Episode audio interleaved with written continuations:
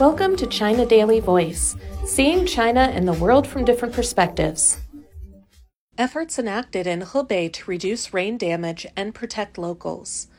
More than 16,000 residents in Langfang, North China's Hebei province, have been relocated to safety due to their homes being located in an area that is being used for storing and retarding floodwaters.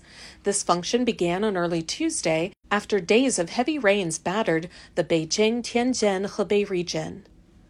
The Dongdian floodwater storage and retarding area sits at the northern and southern banks of Daqing River at the junction of the Hebei and Tianjin municipality and the Haihe River basin, covering 379 square kilometers, of which 279 square kilometers are in Hebei.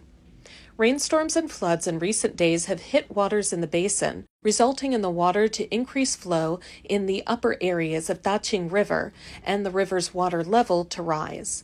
The increasing flood triggered authorities to discharge the floodwater to the storage area, according to China's State Flood Control and Drought Relief Headquarters.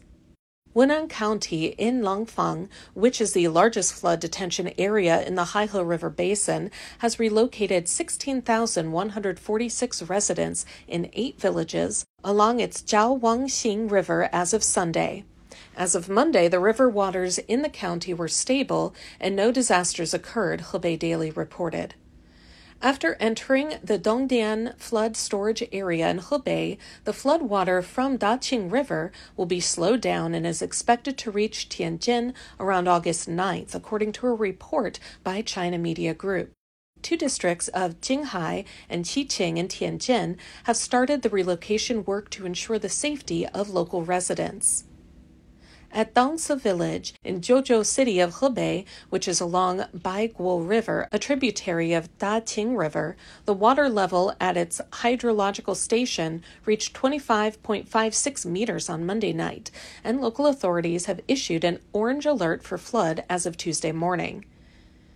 At the city's Matou town, more than 100 residents of a residential community were trapped at their houses on Monday night, a report in Southern Weekly said on Tuesday. At 10 p.m. on Monday, a trapped resident told the Weekly that the water in his house had flooded to the ceiling of the first floor and he was taking refuge on the second floor. The water had stopped rising, the report said.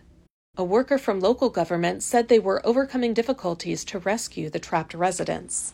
That's all for today. This is Stephanie, and for more news and analysis, buy the paper. Until next time.